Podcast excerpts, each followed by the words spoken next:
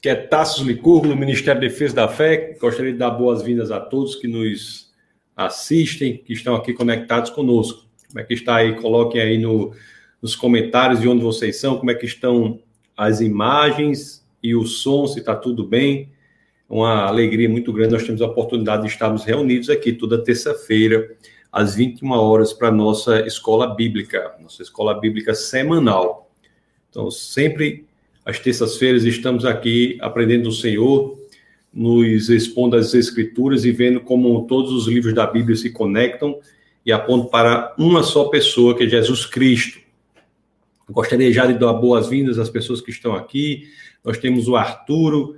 Oi, Arturo, tudo bom? Arturo, grande missionário Arturo. Pessoal, soube que ele vai estar se programando para ir para Sergipe. Se tem alguém de Sergipe aí que nos escuta, não é?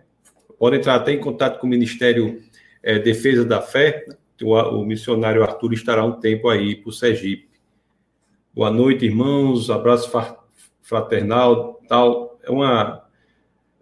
De paz e esperança, com gratidão a Deus pelo Ministério da Defesa da Fé, que Deus nos guie e transforme. Amém, Arturo. Satisfação tê-lo aqui. Nós temos aí a grande Jéssica Borges, grande figura internacional, e ela fez certo, ó, já deixei o like antes mesmo de começar. Pois sei que será uma bênção. Obrigado, Jéssica.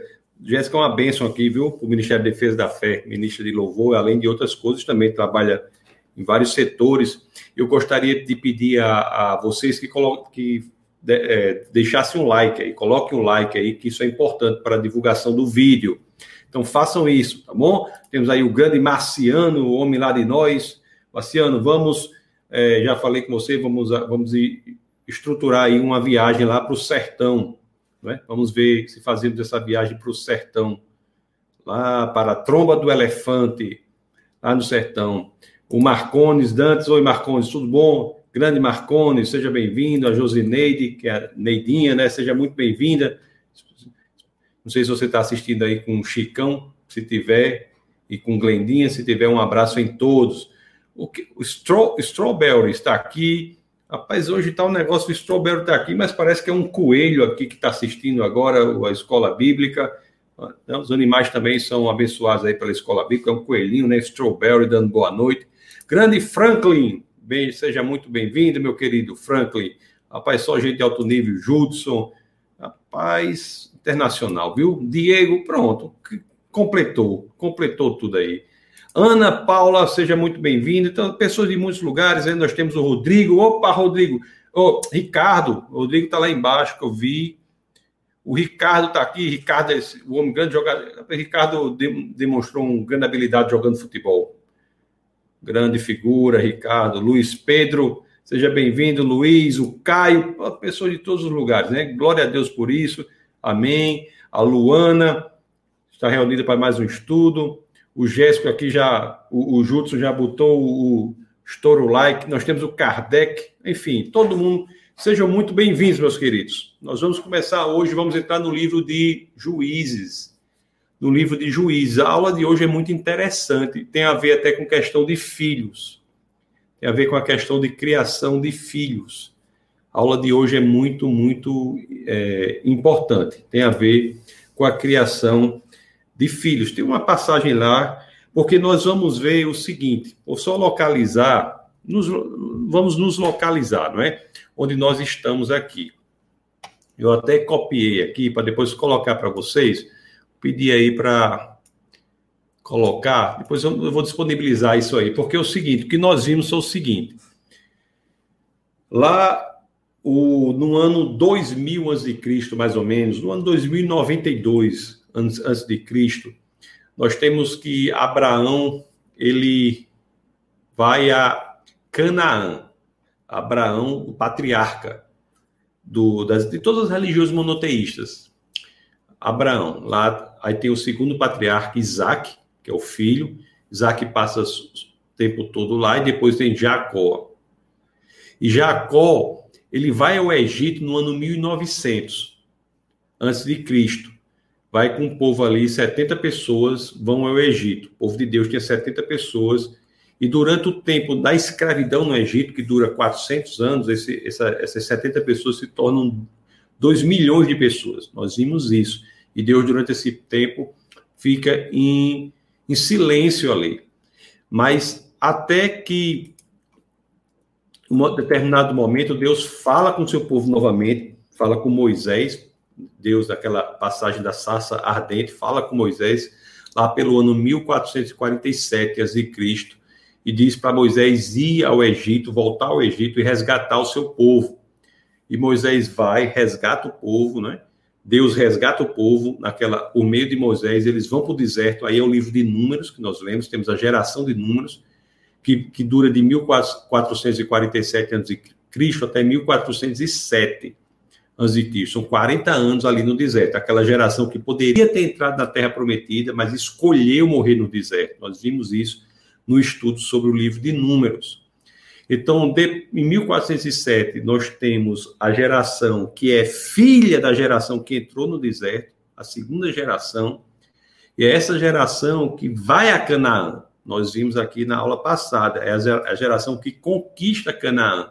A conquista de Canaã se dá de 1407 até 1400 a.C., é a conquista de Canaã.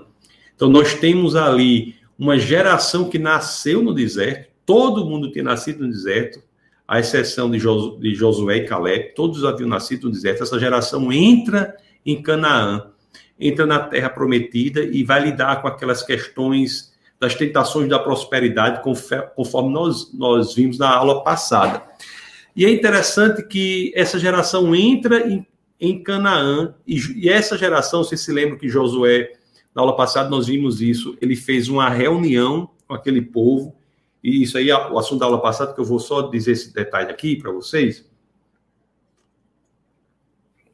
Que ele fez a reunião com o povo e disse assim, olha, vocês vão agora viver em casas que vocês não construíram, né? Vão participar de plantações que vocês... Vão colher de plantações que vocês não plantaram, vocês vão viver... uma experiência totalmente diferente. Vocês nasceram do deserto, vocês não sabiam nem o que era propriedade. Então, vocês vão viver uma experiência de extrema prosperidade. Aí, naquela reunião ali, Josué passa estratégias para que o povo não se esqueça, né, de Deus. E essas estratégias nós vimos lá com um autor, eu vi em um autor isso e passei para vocês na aula passada. E essas 4 estratégias são: a primeira é que trazer à memória sempre a fidelidade de Deus.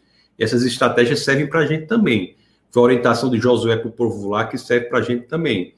Trazer à memória sempre o que Deus fez por nós, a fidelidade do Senhor. Trazer à memória que Deus tem sido fiel. Então, a oração de agradecimento, se você tiver essa prática de orar agradecendo a Deus, isso não é algo que Deus, da perspectiva de ser carente disso, precise. Deus é suficiente. Mas a oração de agradecimento a Deus é uma das estratégias mais poderosas de nós nos lembrarmos do que Deus tem feito por nós. Isso fará com que nós não nos afastemos dele, colocando como ídolo a bênção no lugar do abençoador.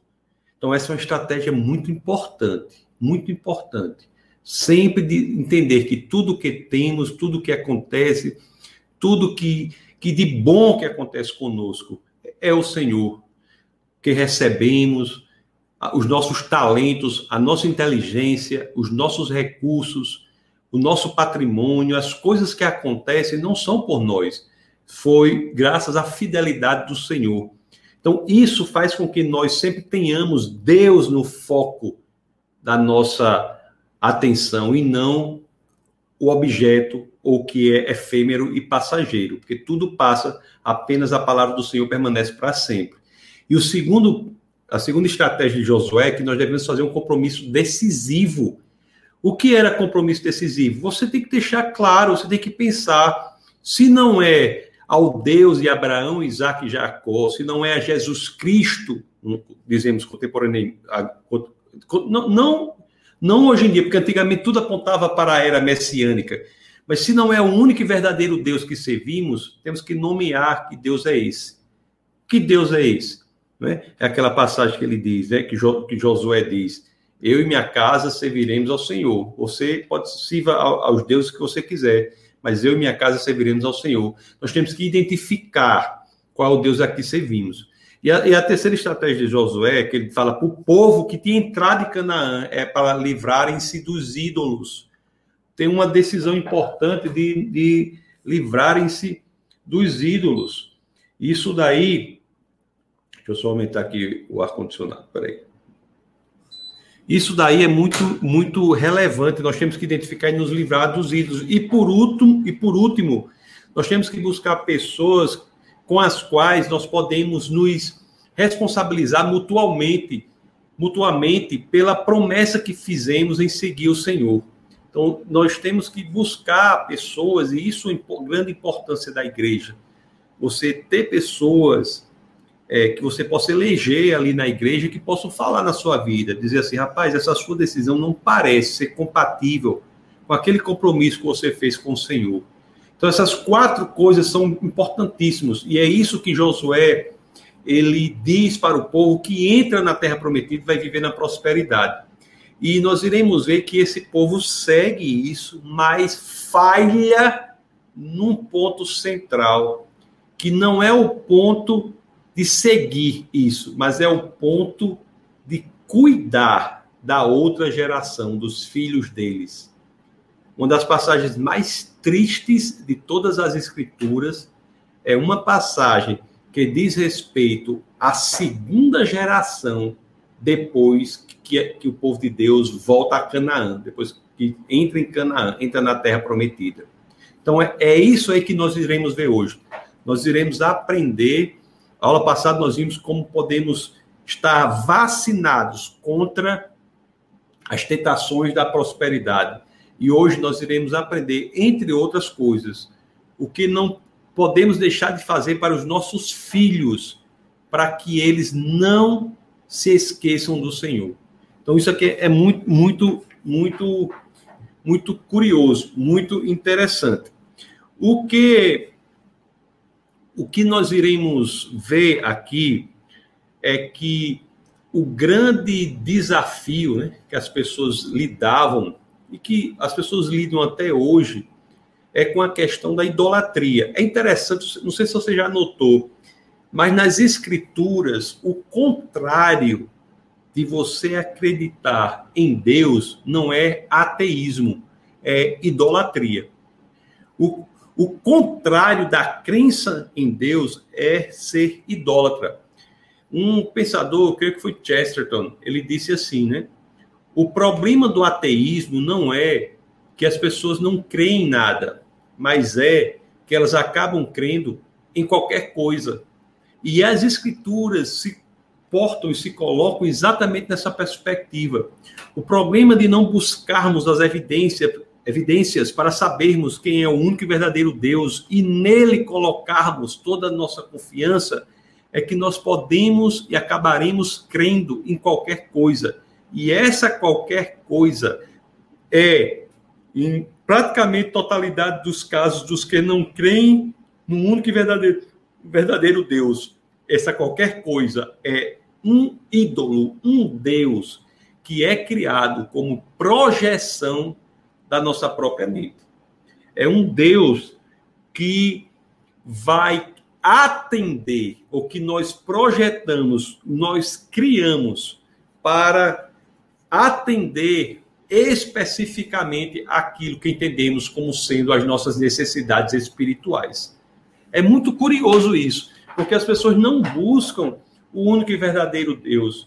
Muitas que não adoram ao Senhor, elas adoram um Deus qualquer, que é projeção da sua mente. Ele cria um Deus para que, na percepção dele, vai cuidar daquilo que ele entende como as necessidades momentâneas e espirituais delas. Então, nós iremos entender isso, que é algo que ocorre ali.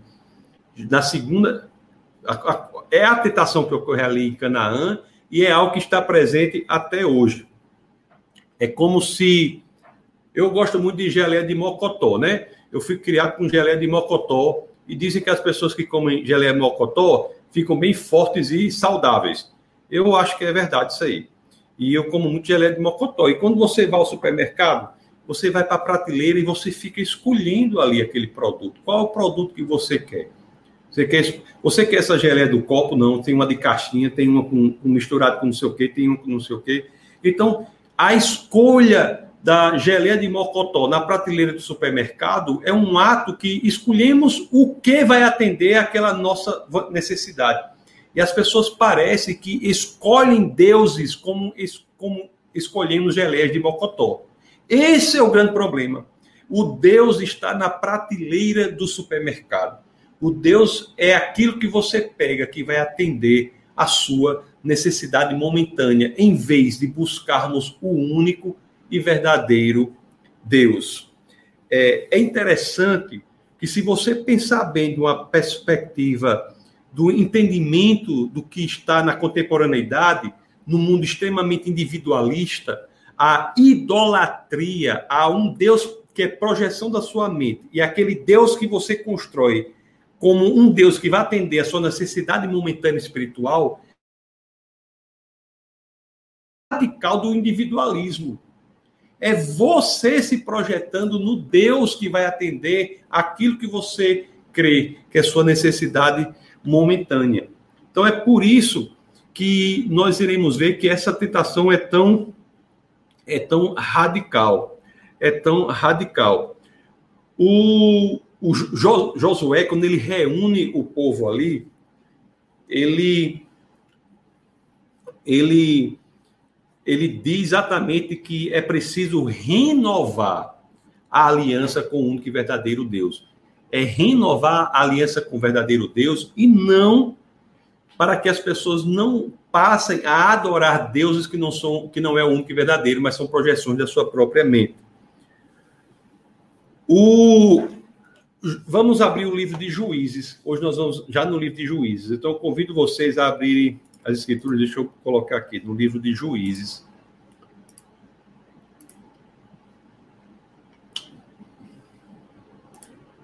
Vamos abrir, porque está aqui no. Vamos abrir Juízes, no capítulo 2. Vamos ler o verso 6.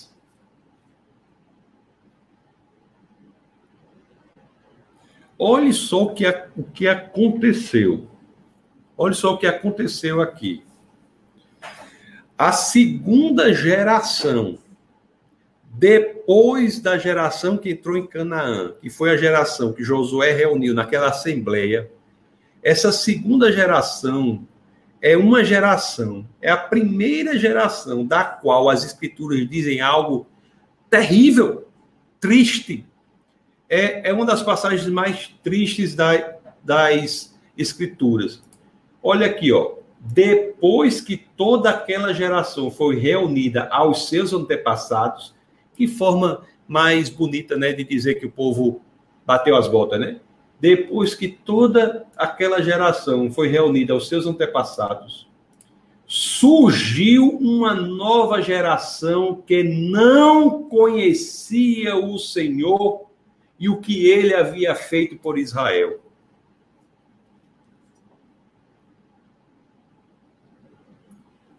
Meus queridos, isso aqui é algo muito triste, porque as Escrituras, pela primeira vez, identificam uma geração que não conhecia o Senhor. Eu falei dos 6 aqui, porque eu disse assim, ó, depois Josué despediu os israelitas, eles saíram para ocupar a terra, cada um a sua herança. Então, teve aquela reunião, depois da reunião eles saíram para ocupar a terra.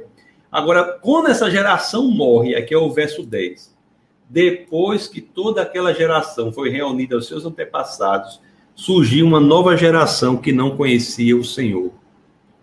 As gerações anteriores e o povo de Deus anteriormente, durante todos os anos que falamos, muitas vezes eles desobedeceram ao Senhor, mas em nenhum momento, a nenhum povo, antes dessa segunda geração que entra em Canaã, é dito que não conhecia o Senhor. Agora, eu quero que vocês prestem atenção numa coisa, não é? Não é que a geração pai dessa segunda geração, ou seja, não é que a geração que entrou em Canaã não tenha feito o que Josué explicou para eles. Porque se a gente voltar aqui para o verso 7, olha o que é que diz o verso 7 aqui, ó, Juízes 2:7. O povo prestou... Olha, o 6, né? Teve a assembleia lá, né? Depois que Josué despediu os israelitas, eles saíram para ocupar a terra, cada um a sua herança. Aí o 7 aqui, ó. O povo prestou culto ao Senhor durante toda a vida de Josué e dos líderes que sobreviveram a Josué e que tinham visto todos os grandes feitos do Senhor em favor de Israel. Aquela geração não só conhecia o Senhor, mas como era devota ao Senhor.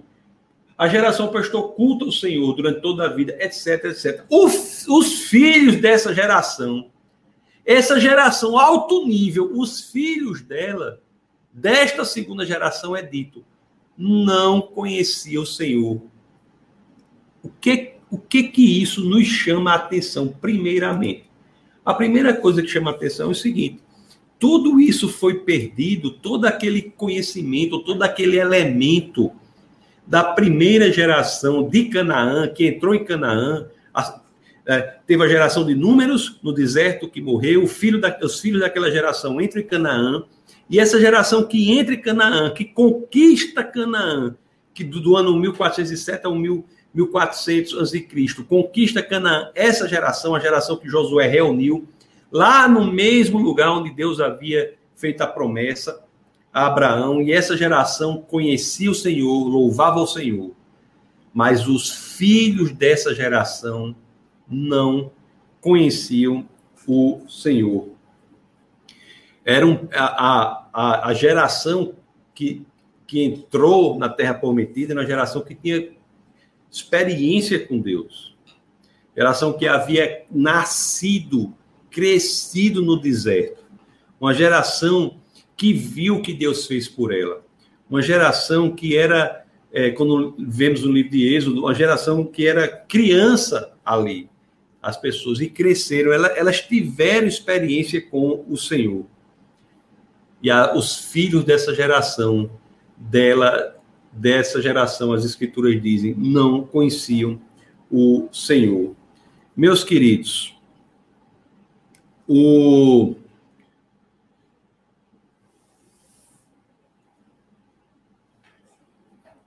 O verso 10 nos dá uma orientação, e eu vou colocá-lo novamente aqui.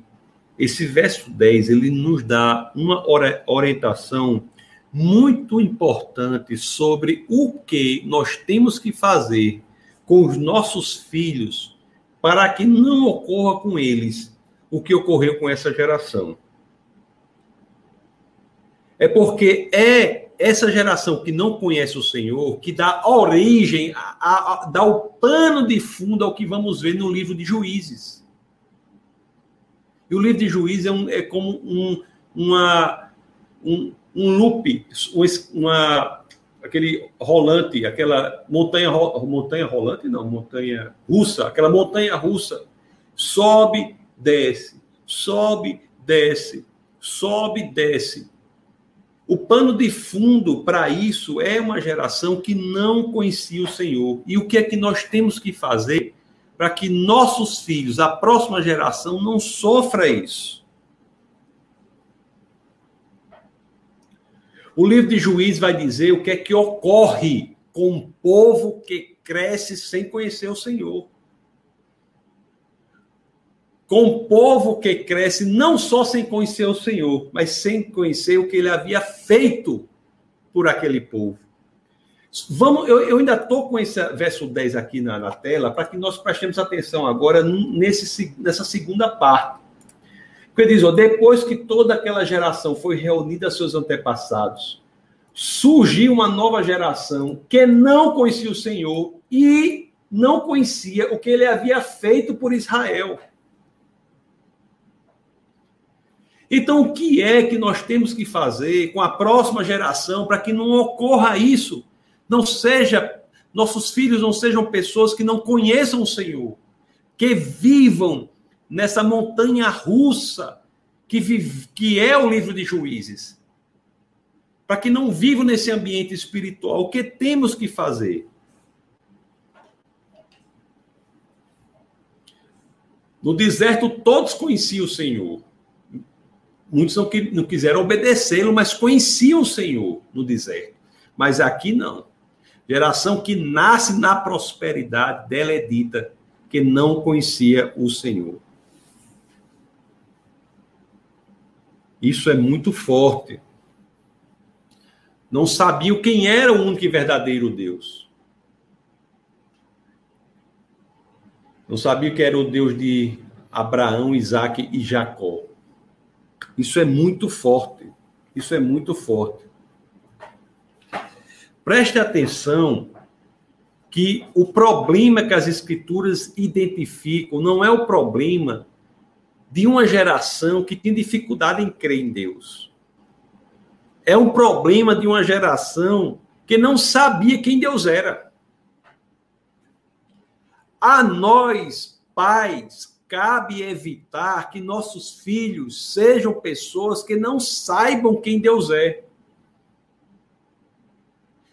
E conforme também o próprio verso 10 diz, eu vou colocar mais uma vez, não apenas não saibam, que não conheciam o Senhor, não apenas não saibam quem Deus é, mas como também não saibam o que Ele fez por nós.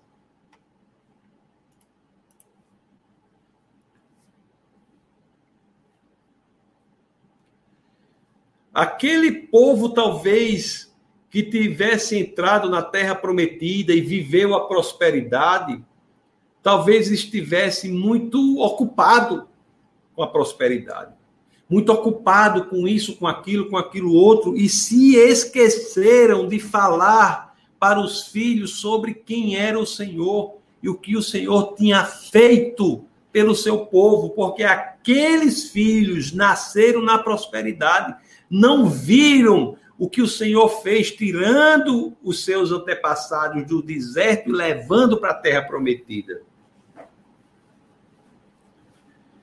Meus queridos, há sim um erro grave aqui dos pais em relação aos filhos.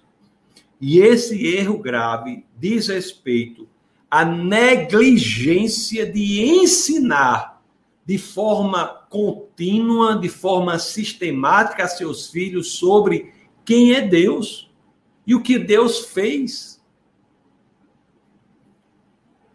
Em uma geração, todo aquele conhecimento foi perdido. Nós saímos de uma geração que conhecia o Senhor, que louvava o Senhor, que viveu no que o Senhor queria que eles vivessem, para uma geração que não conhecia o Senhor, pela negligência dos pais em ensinar os filhos sobre isso.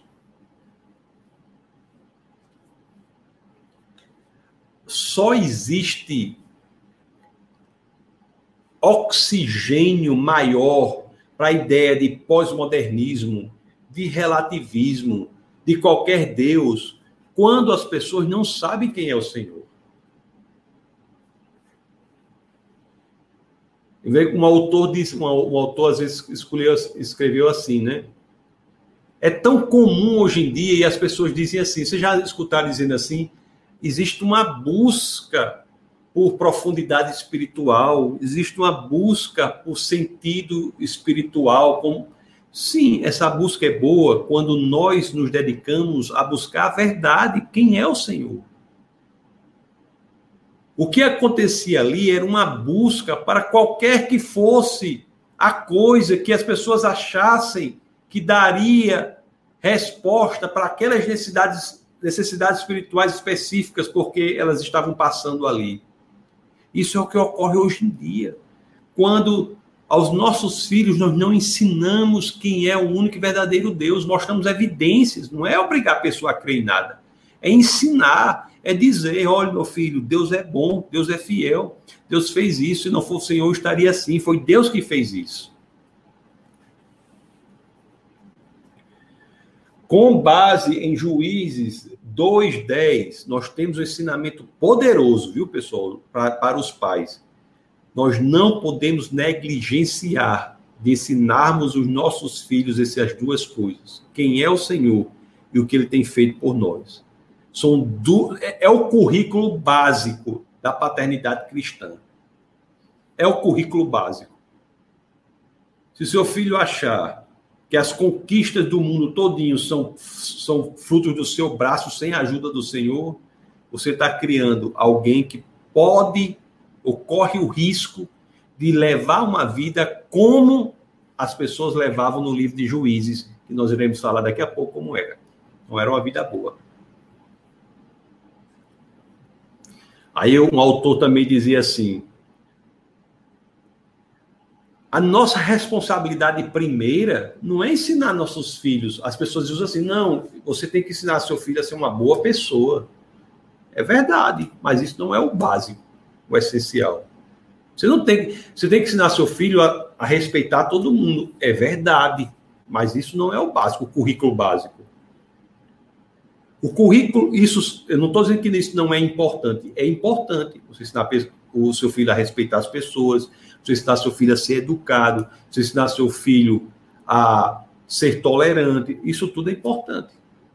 Mas o mais importante de tudo, o currículo básico é: você tem que ensinar seu filho sobre quem Deus é e o que Deus tem feito por vocês, pelos antepassados dele.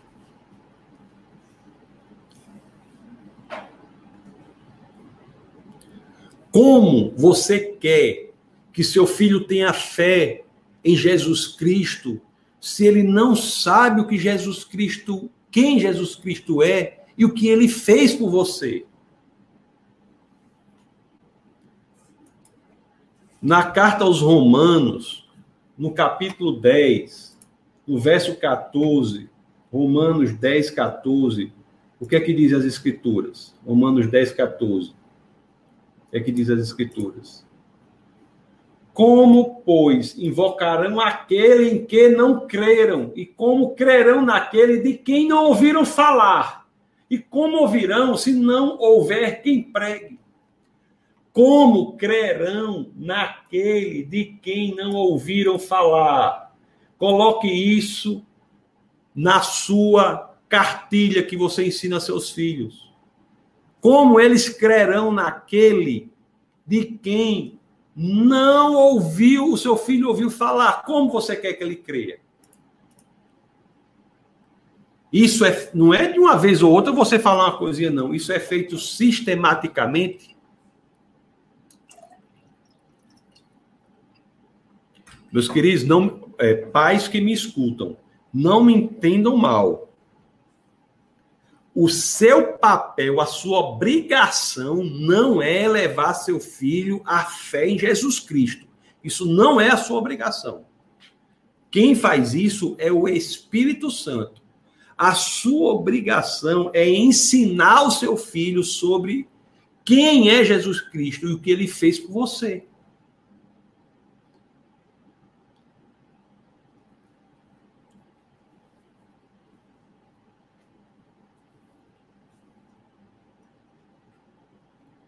Você vê algo tão simples, mas quando não é feito, traz consequências tão perversas. Uma geração para isso tudo ser perdido, e ocorre, né? Hoje em dia, não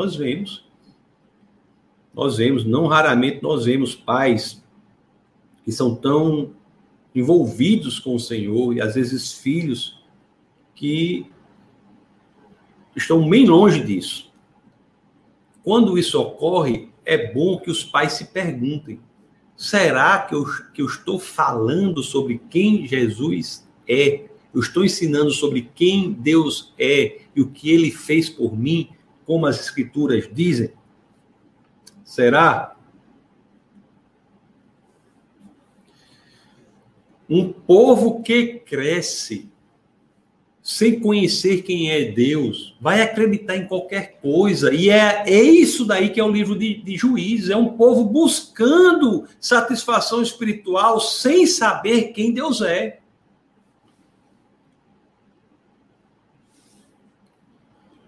O período de Juízes vai de 1350 até 1084 a.C.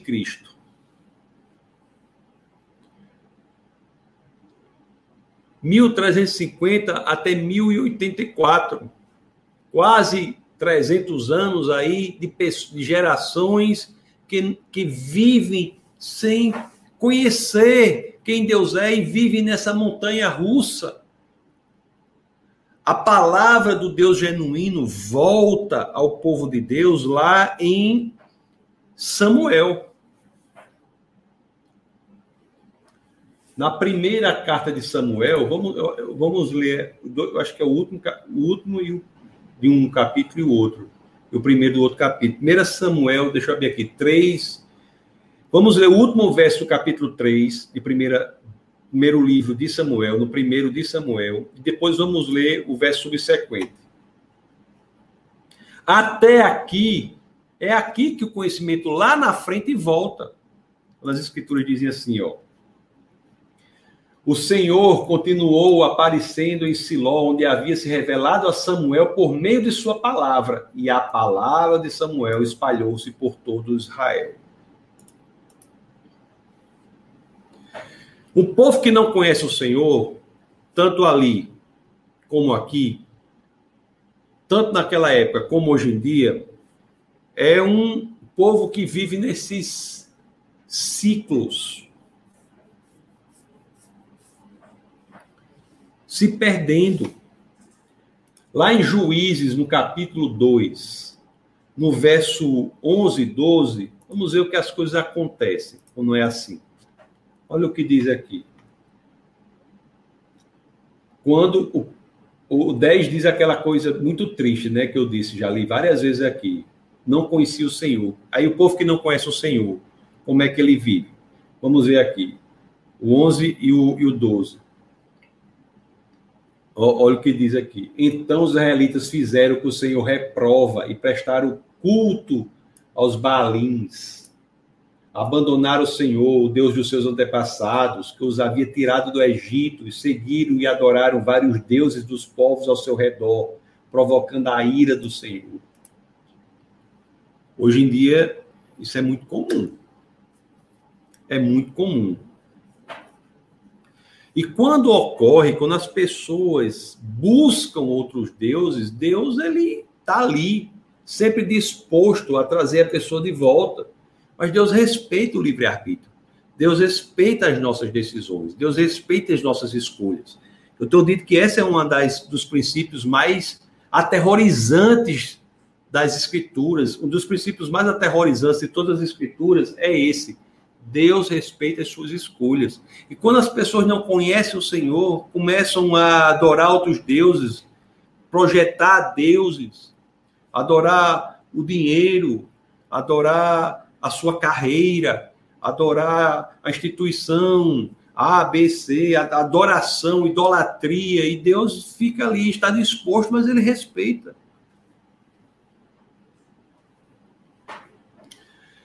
E é interessante que quando as pessoas estão assim, elas não encontram nesses ídolos aquilo de que precisam. E aí, no momento da crise, onde a coisa aperta, essas pessoas muitas vezes voltam para o único e verdadeiro Deus, mas não voltam de todo o coração, mas voltam para o único e verdadeiro Deus. E aí, quando as coisas estão bem novamente, elas se afastam. E esse é o ciclo que eu estou falando, que vemos no livro de Juízes. E é isso que acontecia em Juízes. Quando for ver o verso 16, olha o que as escrituras dizem. Então, o Senhor levantou juízes que os libertaram das mãos daqueles que o atacavam. Eles, na crise, passavam a voltar para Deus, e Deus levantava essas autoridades, juízes eram autoridades que lidavam com aqueles problemas e aquilo passava, mas quando as coisas passavam, tudo voltava ao normal. Juízes eram como líderes militares que resolviam aquelas situações, mas não resolviam a mudança de coração que era preciso ser feita nas pessoas. E as pessoas logo se esqueciam do Senhor, ou logo abandonavam a busca pelo verdadeiro Deus e iam adorar qualquer coisa. E esse ciclo no livro de Juízes, ele se repete. É um ciclo que tem idolatria, Depois da idolatria, eles são deparados ou são defrontados com ídolos que não atendem às necessidades mais profundas, apenas aparentam atender, é como é o caso do dinheiro, por exemplo, que idolatra o dinheiro. O dinheiro não atende às necessidades mais profundas, mas para muitos aparenta atender. Então, quando as idolatrias vão, aí as situações entram em crise, porque o ídolo não atende à necessidade existencial mais profunda, real, da humanidade. A pessoa volta para uma busca, chora por Deus, volta-se para Deus, Deus está sempre com a mão estendida, Deus vai, a pessoa encontra uma libertação daquele problema, quando sai da situação de crise, volta à idolatria novamente. O livro de Juízes é esse ciclo, que é muito comum em uma sociedade que não se dedica, ou em pessoas que não se dedicam a estudar verdadeiramente quem é o Senhor. Esse resumo, no capítulo 18 e 19, nós temos isso aqui. Deixa eu colocar para vocês. Olha o que diz assim, ó. Sempre que o Senhor lhes levantava um juiz, ele estava com o juiz e os salvava das mãos de seus inimigos enquanto o juiz vivia. Pois o Senhor tinha misericórdia por causa dos gemidos deles diante daqueles que o oprimiam e os afligiam. Mas, quando o juiz morria, o povo voltava a caminhos ainda piores do que os caminhos dos seus antepassados, seguindo outros deuses, prestando-lhes culto e adorando-os, recusavam-se a abandonar suas práticas e seu caminho obstinado. Não é curioso? É interessante, pessoal.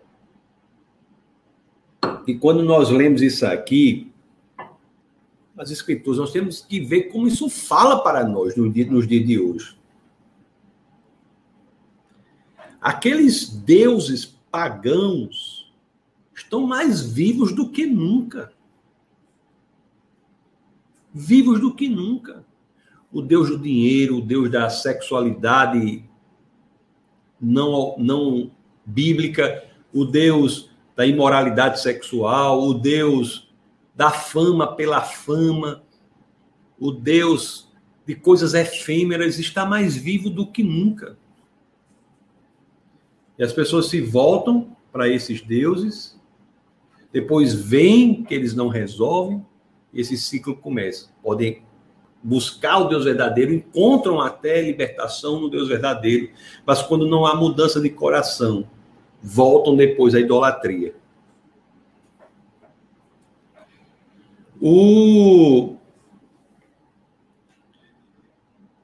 Na contemporaneidade, a busca é pela criação de um Deus que sirva ao que eu quero, ao que a pessoa quer. A pessoa busca um Deus que se molde ao que você quer, e não o Deus que é.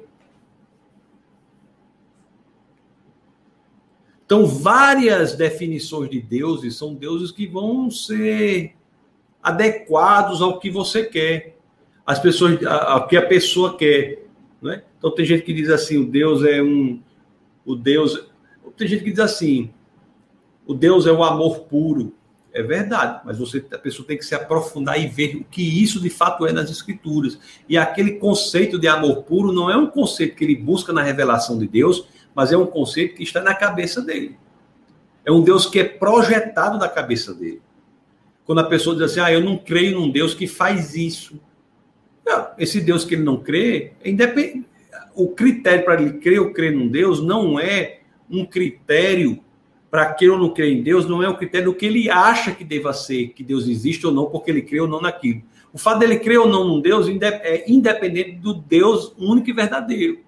Então, nós temos que buscar quem Deus é. E a proposta da contemporaneidade, não. É que você só vai crer num Deus que passe no seu critério. Você é o critério para a existência de Deus. Aí preste bem atenção o poder atrativo dessa lógica. Porque quando nós buscamos o único e verdadeiro Deus, nós nos submetemos a quem Deus é. O que é uma igreja cristã? Uma igreja cristã é uma igreja que é um grupo de pessoas que se reúnem, primeiro, para entenderem quem Deus é. E esse entendimento é feito pelo quê? Pela análise criteriosa das Escrituras, esse entendimento é feito pela oração. É uma parte significativa, é a parte de conhecimento de Deus. Se não há isso, se não há esse elemento do conhecimento de quem Deus é, o que ocorre? As pessoas passam a criar deuses que sejam adequados ao que elas querem, aos seus quereres, às suas vontades e aos seus desejos. E isto é uma tentação muito forte. Por quê? Porque quando Deus a quem nós nos dobramos é um Deus que é projeção do que eu quero, quem está no controle não é Deus, sou eu. A posição da idolatria é uma posição muito atrativa para as pessoas, porque quem está no controle na relação é o idólatra, porque ele está adorando a um Deus que é projeção do que ele quer.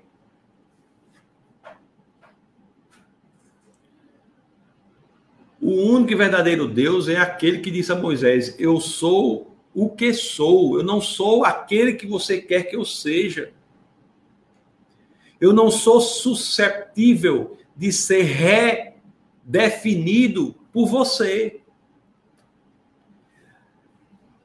Interessante, pessoal. Isso é tão interessante, porque se nós pensarmos bem, se você se relacionar com qualquer outra pessoa, seja com um amigo seu, com sua esposa, com qualquer outra pessoa, se você quiser, se nesse relacionamento o intuito não for entender quem a pessoa é, mas sim entender que ela deve ser aquilo que você projeta que ela é, isso será extremamente ofensivo para a pessoa com quem você está se relacionando.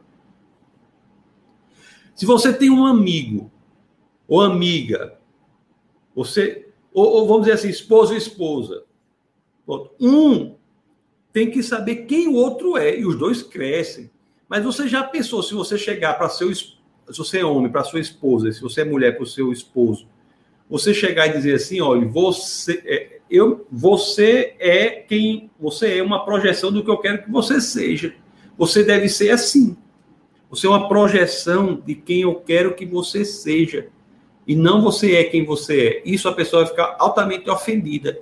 E Deus é a mesma coisa. Os deuses da idolatria são criações ou projeções do idólatra. Não são... As pessoas não buscam o Deus que é, mas buscam o Deus que vai ser aquilo que você quer que seja. Então, o outro princípio é esse. Porque a idolatria é muito perigosa. Porque ela é altamente atrativa. Por que atrativa? Porque aquele Deus que é adorado é uma projeção sua. Você vai escolher o Deus, vai projetar, ou você escolhe o Deus, como eu falei, como escolhe produtos na prateleira do supermercado. Você escolhe aquele Deus que você vai adorar, ou você projeta um Deus que você vai adorar. Isso lhe dá a percepção de que você está no controle. Mas conforme nós vimos aqui, fazer isso e chamar de Deus, isso é extremamente ofensivo. Porque você está dizendo para o único e verdadeiro Deus, a forma que você é não me serve. Você tem que ser da forma que eu quero que você seja. Tem algo mais ofensivo a Deus do que isso?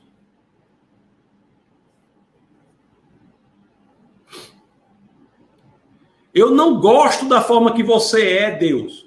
Eu vou redefini-lo, eu vou moldá-lo, eu vou transformá-lo para que se adapte às minhas necessidades, a como eu acho que Deus deve ser.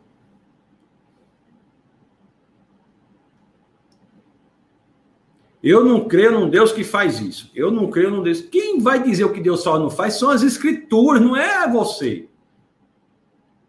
Quando você diz, eu não creio num Deus que faz isso, você está dizendo assim, Deus, você não é suficiente para mim, você não é da forma que eu quero. Eu vou redefinir você. Deixe-me redefinir você. Aí qual é a resposta das escrituras? O que é que Deus diz? Diz para a gente do jeito que ele disse para Moisés. Eu sou o que sou. Ninguém pode me redefinir. E quando adoramos a um Deus que não é o único e verdadeiro Deus, nós saímos da proteção de Deus. E aí que vem o problema. Quando vem os problemas a gente sente a falta de paz, sente tudo. Aí temos que buscar Deus. Nós somos permitidos, ou Deus nos permite que vivamos as consequências das nossas próprias escolhas. Meus queridos, isso é muito poderoso.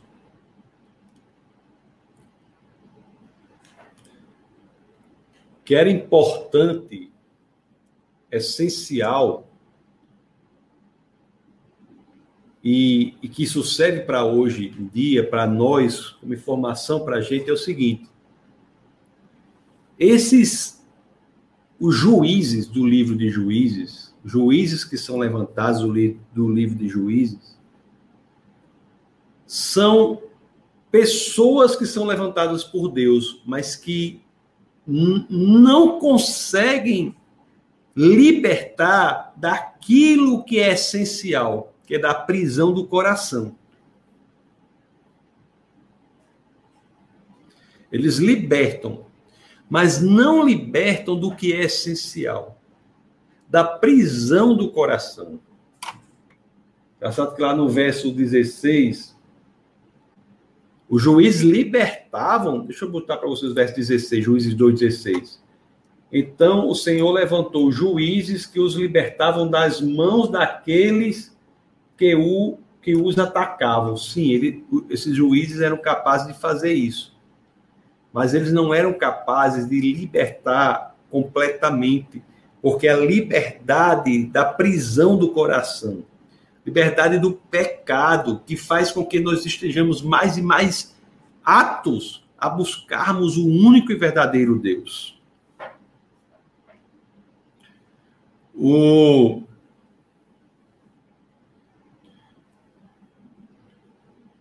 Hoje em dia isso ocorre muito.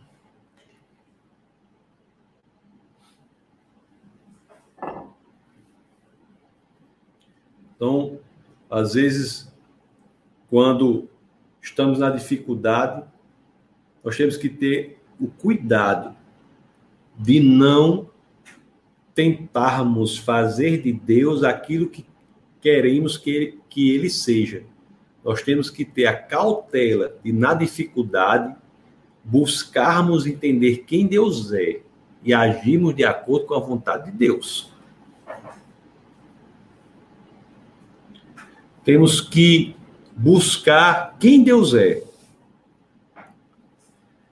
Os juízes, eles conseguiram muitas coisas, conforme eu disse. Eles libertaram de muitas coisas. Eram líderes militares que libertavam de muitas situações. O livro de Juízes fala isso. Mas eram pessoas com muitas limitações também. Limitações, às vezes, no próprio caráter. Eude, por exemplo. Ele é um juiz, mas você vai ver nas escrituras que ele é, no capítulo 3, lá do verso 12 e seguinte, você vai ver que ele era um assassino.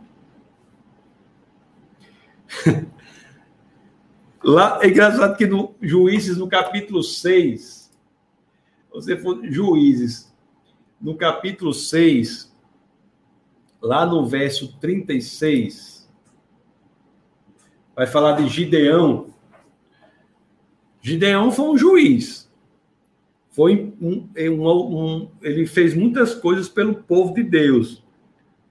Mas o homem tinha tanta dificuldade com a própria fé que ele buscava confirmação 1000 vezes para Deus. Deus confirme, confirme novamente, confirme novamente.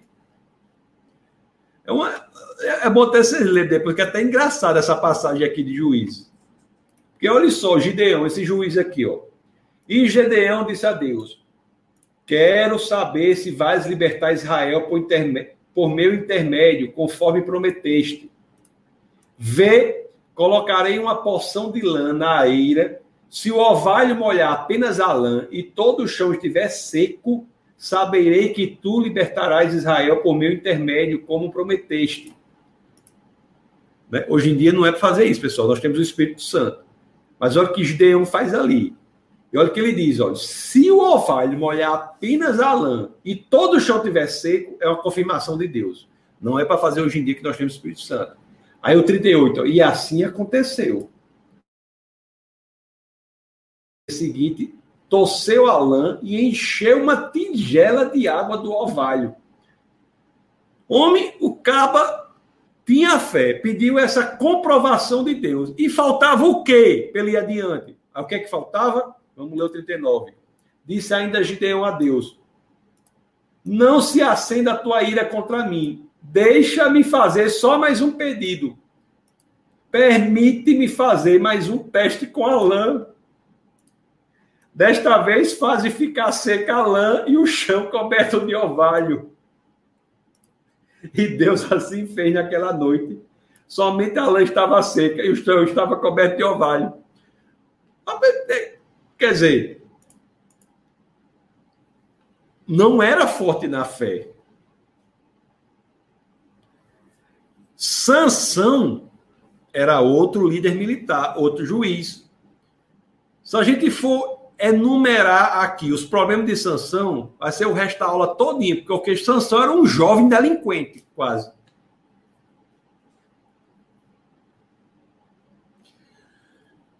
Os juízes, eles alcançavam mudança de circunstância, mas não alcançavam o que é essencial, mudança do coração.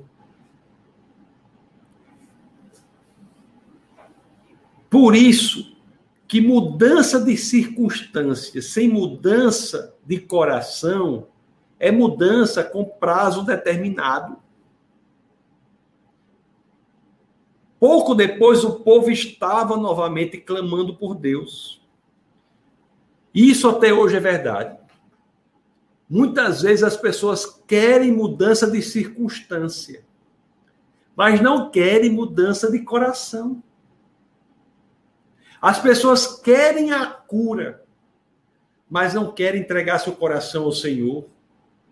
As pessoas querem a prosperidade material, mas não querem entregar o seu coração ao Senhor. Quando, na realidade, é a mudança de coração que faz com que tudo mais ocorra, a paz, a salvação. Os juízes, eles promoviam e possibilitavam o contrário, possibilitavam mudança de circunstâncias, mas não mudavam o coração, as pessoas não mudavam o coração. Esse padrão, mudança de circunstâncias sem mudança de coração, gerava o quê? Crise. O povo clamava por Deus. Deus levantava um juiz. Mudança de circunstâncias sem mudar o coração gerava o quê? Crise. O povo clamava por Deus, Deus levantava um juiz. Mudança de circunstâncias sem mudar o coração, e assim sucessivamente. E assim sucessivamente. É interessante que isso é um indicativo. Um indicativo de que eu e você e toda a humanidade precisa de um juiz que seja capaz de promover uma mudança que não tenha prazo determinado.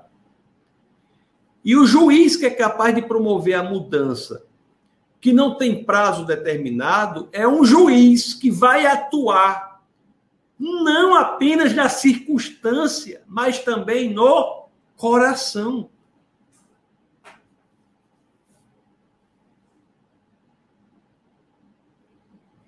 E você vê nesse período aqui dos juízes,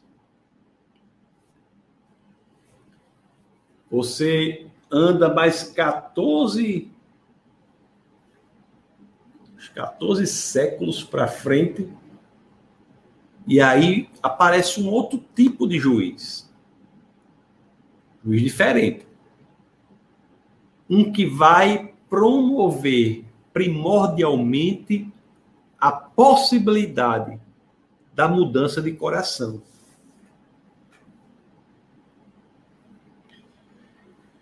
É por isso que os juízes são libertadores, mas libertadores com prazo determinado, cujas liberdades são com prazo determinado, porque a atuação é na circunstância.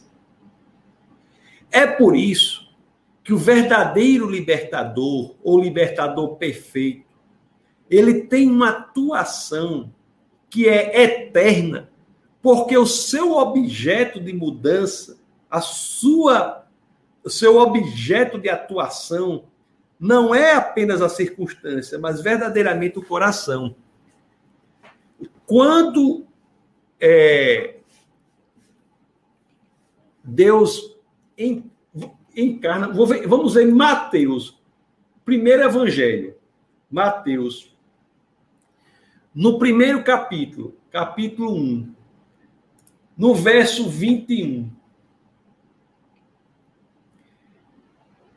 quando o anjo vai dizer para José que haverá, ele será o que Maria receberá, pela obra do Espírito Santo, receberá Jesus. No capítulo 21, quando vai dizer que dará a luz, vamos ver como é que as Escrituras falam da vinda desse juiz. Olha o que as Escrituras dizem aqui.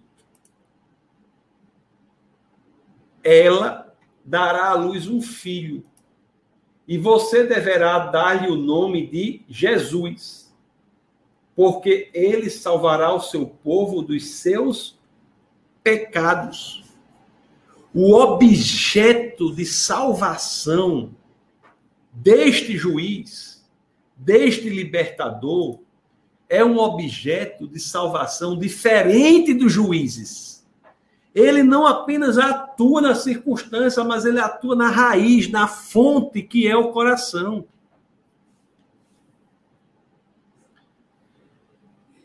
Até hoje em dia, pessoal, se nós não entregamos o nosso coração ao Senhor e Ele possibilita essa mudança de coração e buscamos apenas a mudança de circunstância, a vida dessa pessoa vai ser como o livro de Juízes. Cima e baixo, em cima e embaixo. É muito interessante isso, né? É muito interessante. Os juízes do livro de Juízes, eles morriam e tudo voltava ao normal. Mas esse outro juiz que vem pelo ventre de Maria, ele também tem um elemento que o diferencia dos outros juízes. Ele não apenas atua na mudança de coração e em decorrência dessa mudança é que muda as circunstâncias, mudam-se as circunstâncias, mas esse juiz, ele resolve um problema, que é o problema central do livro de Juízes, que é o problema de quando os juízes morrem, tudo volta à crise. Esse outro juiz que vem pelo ventre de Maria, ele ingressa, nasce e morre crucificado. Mas 3 dias depois, ele se diferencia dos outros juízes. 3 dias depois, ele ressuscita para nunca morrer. Ele é aquele que venceu a morte.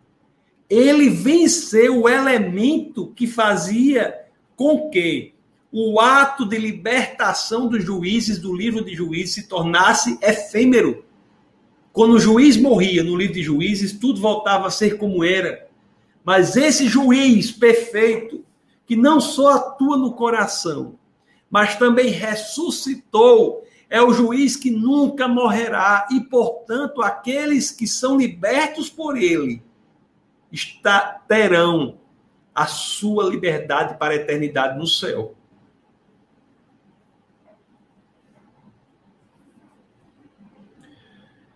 Esse juiz é o juiz que nos liberta da opressão. A opressão do pecado, a opressão da morte, a opressão do inferno. Ele nos liberta. E não apenas nos liberta, mas nos liberta eternamente, porque ele ressuscitou.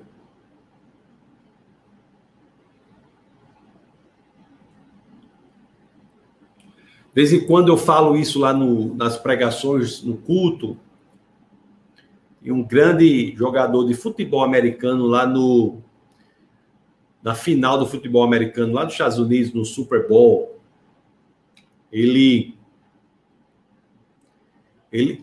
o Super Bowl é um evento muito importante, né, naquele país, dos Estados Unidos. Inclusive, é o dia que mais se vende comida nos Estados Unidos, é o dia da celebração do Super Bowl. As pessoas compram comida para assistir e tal.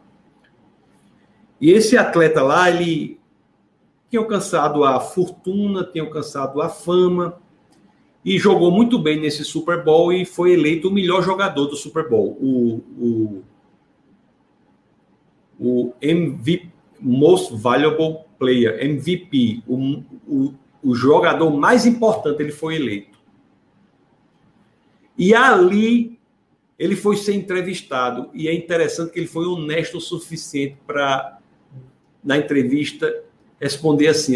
A repórter perguntou: como é que você se sente nesse momento em que você ganhou o Super Bowl, foi eleito o jogador mais valoroso?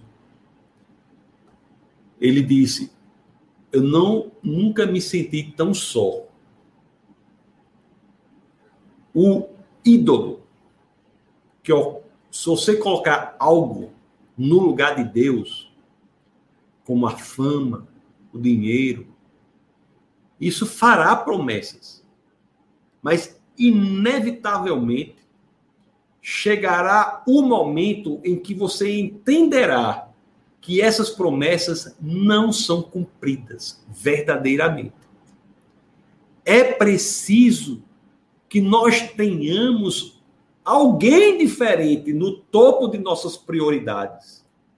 E este alguém tem que ser um juiz, mas não um juiz como os do livro de Juízes, mas um juiz que nos liberte e que nunca morra.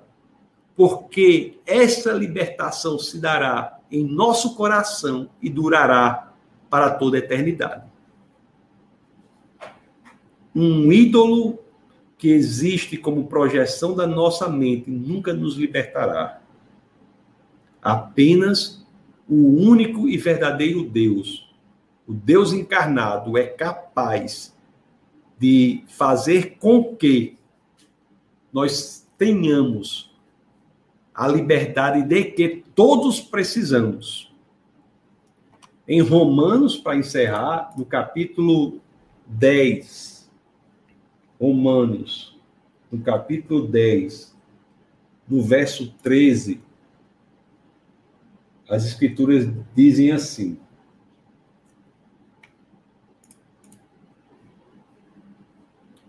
porque todo aquele que invocar o nome do Senhor será salvo.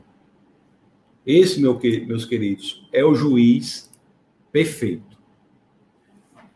Então, para que nós possamos entender o que vimos hoje, Quais foram as coisas mais importantes que vimos hoje?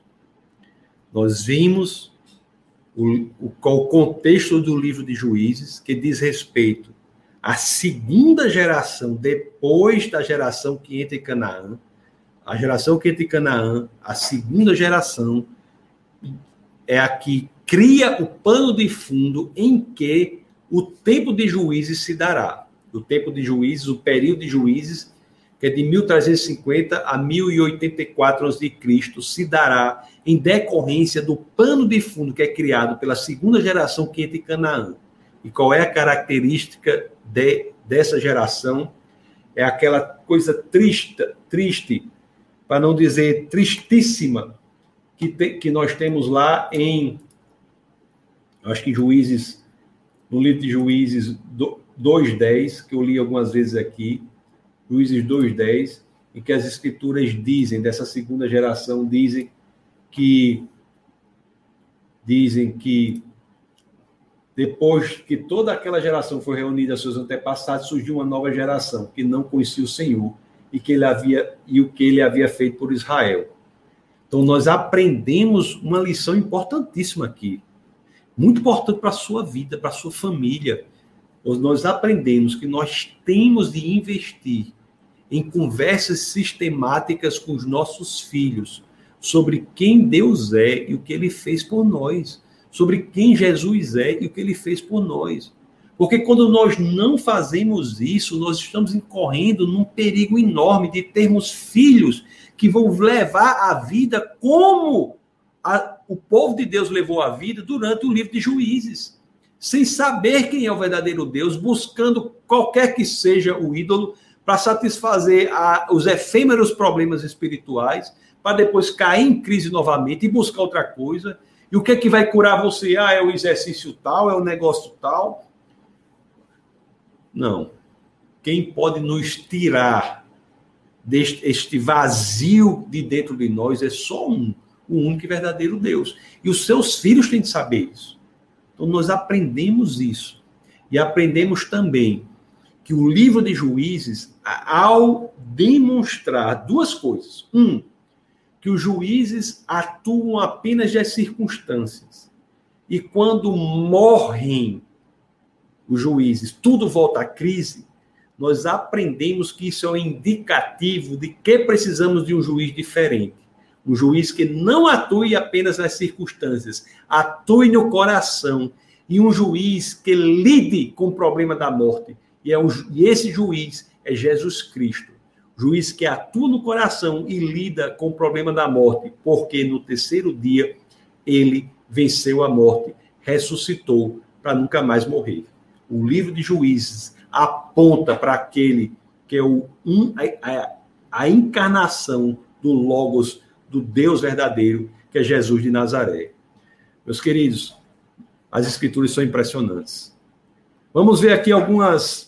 São 10 e 15 já, prometi as aulas até 10 e 20. Deixa eu só ver aqui mais quem está por aqui, ver se tem alguma pergunta.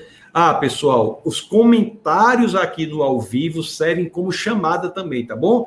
Nós temos aqui um script aqui que é feito, que quando você comenta, automaticamente o script já identifica e coloca a sua presença na lista de chamada, para ao final nós darmos o certificado, tá bom? Então, você fazendo comentário aqui, você já está dando o seu presente. E outra coisa, e fizemos isso por quê? Porque achamos que era a forma mais adequada para não enviar você para um link específico.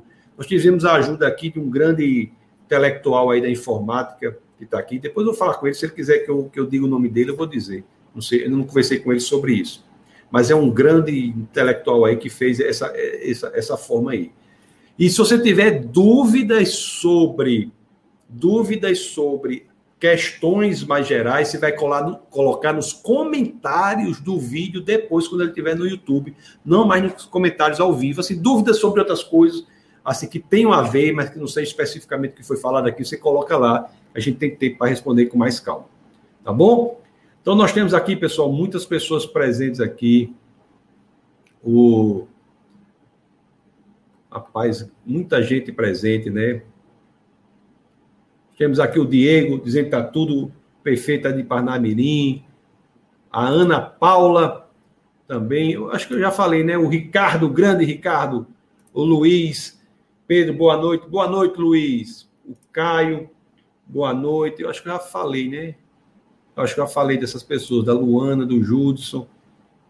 Eu acho que eu parei, não sei se aqui o Alex está aqui. Olha aí, o pastor Marcos Andrade está aí, muito bem-vindo, meu querido. A Rai, grande Rai, tudo bom, Rai? Rai e o esposo dela, Franklin, são duas pessoas altamente chiques. Temos aqui o Luan, boa noite, Luan. Raniele, boa noite, Raniele, seja muito bem-vinda. O Bruno Guzmão, grande compositor internacional, alto nível, o homem é um compositor de envergadura. A Edilza está aí, boa noite. O Luan, boa noite. Pessoal, sejam muito bem-vindos. É muito boa, viu, a presença. Temos o professor aqui, Celulinha, João Milson, amém, aula top, glória a Deus. O grande Diego, mandando aqui lembrar você, lembre da chamada. Ei, pessoal, lembre da chamada. Temos o Jocélio Maia dando boa noite a todos. Milena, boa noite, graça e paz. Grande Milena. E sua filha Bruninha, que é muito inteligente, viu? Bruninha é inteligente demais. Tem aqui o Luan, pessoas aqui. Aqui o Marcos Andrade diz, vamos deixar o like, estamos com 40 pessoas presentes na sala e apenas de 19 likes. É, pessoal, deixa o like aí, que é importante para atingir mais e mais pessoas, tá bom? Faça isso aí, por favor. Marciano lembra aquela passagem, temos que ensinar os nossos filhos no caminho em que se deve andar. É verdade, o exemplo é muito importante. É interessante o que você falou, as escrituras dizem, ensinar no caminho. Isso daqui, foi muito bom você ter citado isso aqui, Marciano, porque fala do método, Eu falei do conteúdo, O conteúdo básico, existem muitas outras coisas que tem que ensinar seus filhos, tem que ensinar seus filhos apologética, a gente em defesa da fé, a gente está elaborando pouco a pouco, tentando nos aprofundar num conteúdo de apologética infantil, e precisamos fazer isso. E agora, o conteúdo básico para ensinar os filhos nas escrituras é quem é o Senhor e o que ele fez por você. Agora, como fazer isso? Ensinar como? No caminho. No caminho. Não é ensinar o caminho. Essa preposição em aí é totalmente relevante. No é preposição em mais artigo o. A preposição em vai nos dizer onde devemos ensinar. Devemos ensinar no caminho. Caminhando com eles. Dando o exemplo. Não é ensinar o caminho, é ensinar no caminho. Isso daí é de uma profundidade, essa preposição por si só é de uma profundidade incrível. Grande professora Jessi, voltando às aulas, diz professora Jessi, todos nós estávamos com saudade, viu? Pastora Camila e eu estávamos com saudade de você. O missionário Arturo diz assim, quais são alguns exemplos desses ídolos que atrapalharam a liderança das famílias cristãs na atualidade, como esses ídolos impactam na formação espiritual. Ele tem muitos ídolos, né, na atualidade. Qual é o ídolo que tem que ser destruído? Como é que nós sabemos? A minha sugestão é a seguinte, cada pessoa faça uma lista das suas prioridades. O que estiver em primeiro lugar é o seu Deus. O que está em primeiro lugar nas nossas prioridades? Vamos fazer uma lista sincera. Cada um faz a sua, consigo próprio. Coloque aqui, feche os olhos e diga qual é a minha prioridade. O que é que eu penso antes de tudo para tomar qualquer decisão? O que é aquilo que move o meu agir, o meu sentir, o meu pensar, as minhas decisões? É o meu conforto? É o quê? O que é que move? É o Senhor. O Senhor é sua prioridade. É o seu conforto. O seu conforto é o seu ídolo. A pessoa, né? Estou falando de qualquer pessoa. Então, eu acho, grande Arturo, que para saber exemplos desse ídolo, cada um deve fazer isso. E chegará a esses exemplos. Né? e impactam a formação espiritual profunda dessas famílias. Impactam porque as pessoas que são criadas sem entenderem quem é o verdadeiro Deus e o que ele fez por nós, passam a viver uma falsa expectativa de liberdade eterna e de liberdade de coração por falsos ídolos. Somente o único e verdadeiro Deus é capaz de fazer isso. Temos aqui o Angleibe, lá de Catolé do Rocha. Muito bom. Janda, boa noite, boa noite. Grande professora Daniele Lacerda, boa noite. A paz, seja muito bem-vinda. Kevin, esse Kevin é um baterista de alto nível. Esse homem aí, os braços dele tocando bateria, parece as asas de um zigue-zague, bem rapidinho. É internacional demais. Temos o Jean, Deus de paciência, Luan, ótima aula, glória a Deus por isso. O Judson diz assim, para que o ser humano é mais fácil mudar algo do que ele mesmo. É o que muitos acham. É verdade.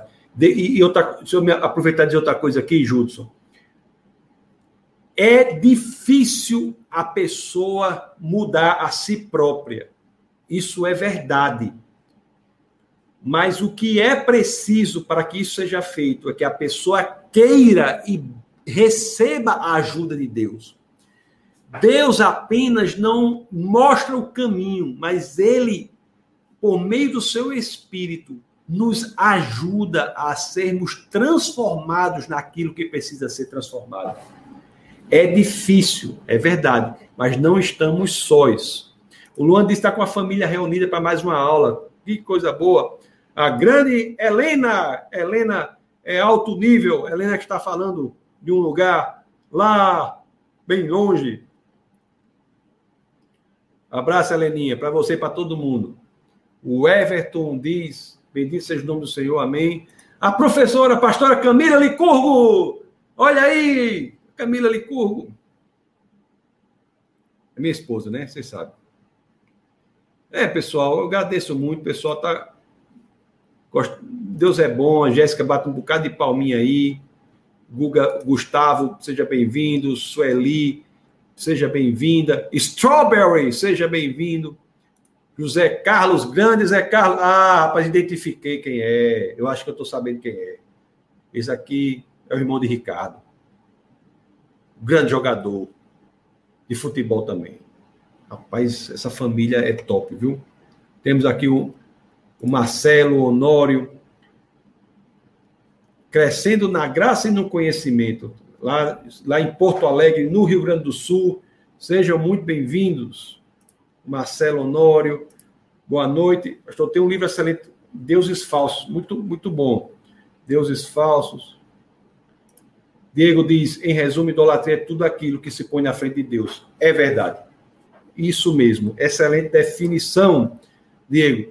Meus queridos, muito obrigado. Se vocês quiserem... como é que eu vou falar? Eu ia falar o negócio da contribuição, né?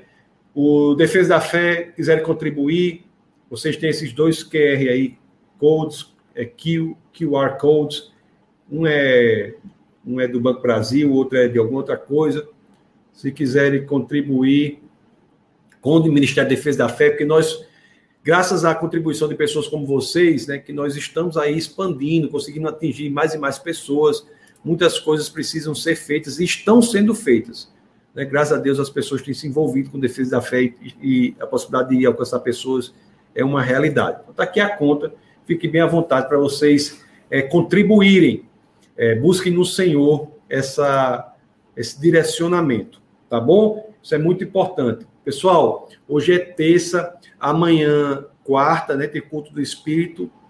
Quinta-feira tem o webcast É Proibido Não Pensar. Eu estarei em São Paulo na quinta-feira, Deus quiser.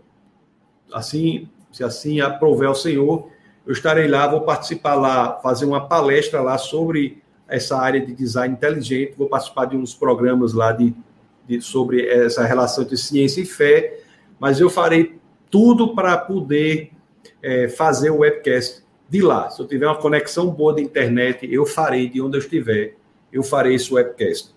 Nós temos que nos dedicar para que a coisa...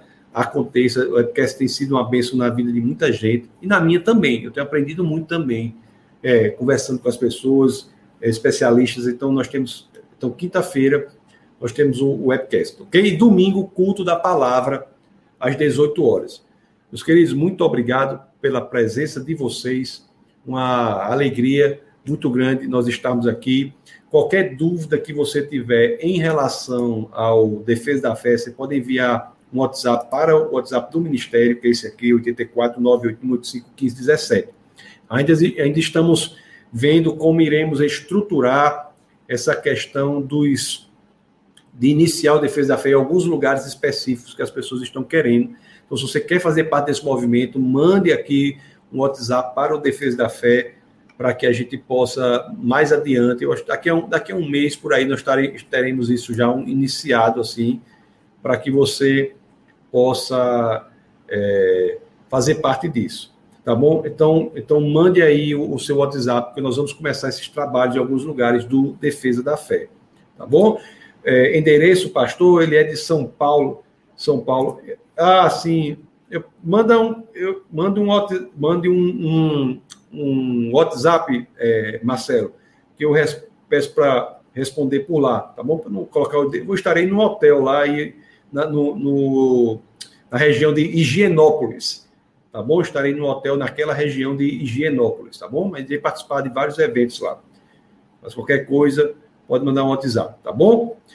Deus abençoe vocês, pessoal. Muito, muito obrigado. Aqui está o WhatsApp e até a próxima oportunidade, que a gente possa crescer, né, nessa convicção de que Jesus Cristo é o centro da nossa vida, que nada possa ocupar o lugar de Deus nas nossas prioridades, que tudo que a gente faça, nós tenhamos o entendimento de que tem um fim específico, tem uma finalidade clara, que é fazer Jesus Cristo mais conhecido para aqueles que ainda não o conhecem. Deus conta conosco, nós somos um exército de Cristo aqui na Terra, nós não estamos aqui por acaso.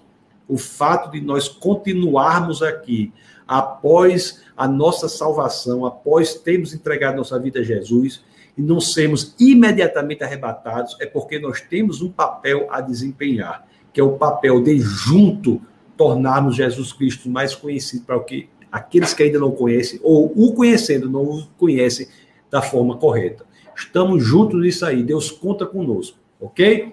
Então, até a próxima oportunidade. Deus abençoe vocês e nunca se esqueçam que aqui no Defesa da Fé é proibido não pensar. Abração e até mais. Deus abençoe. Essa foi uma produção do Ministério Internacional Defesa da Fé, um ministério comprometido em amar as pessoas, abraçar a verdade e glorificar a Deus. Para saber mais sobre o que fazemos, acesse defesadafe.org.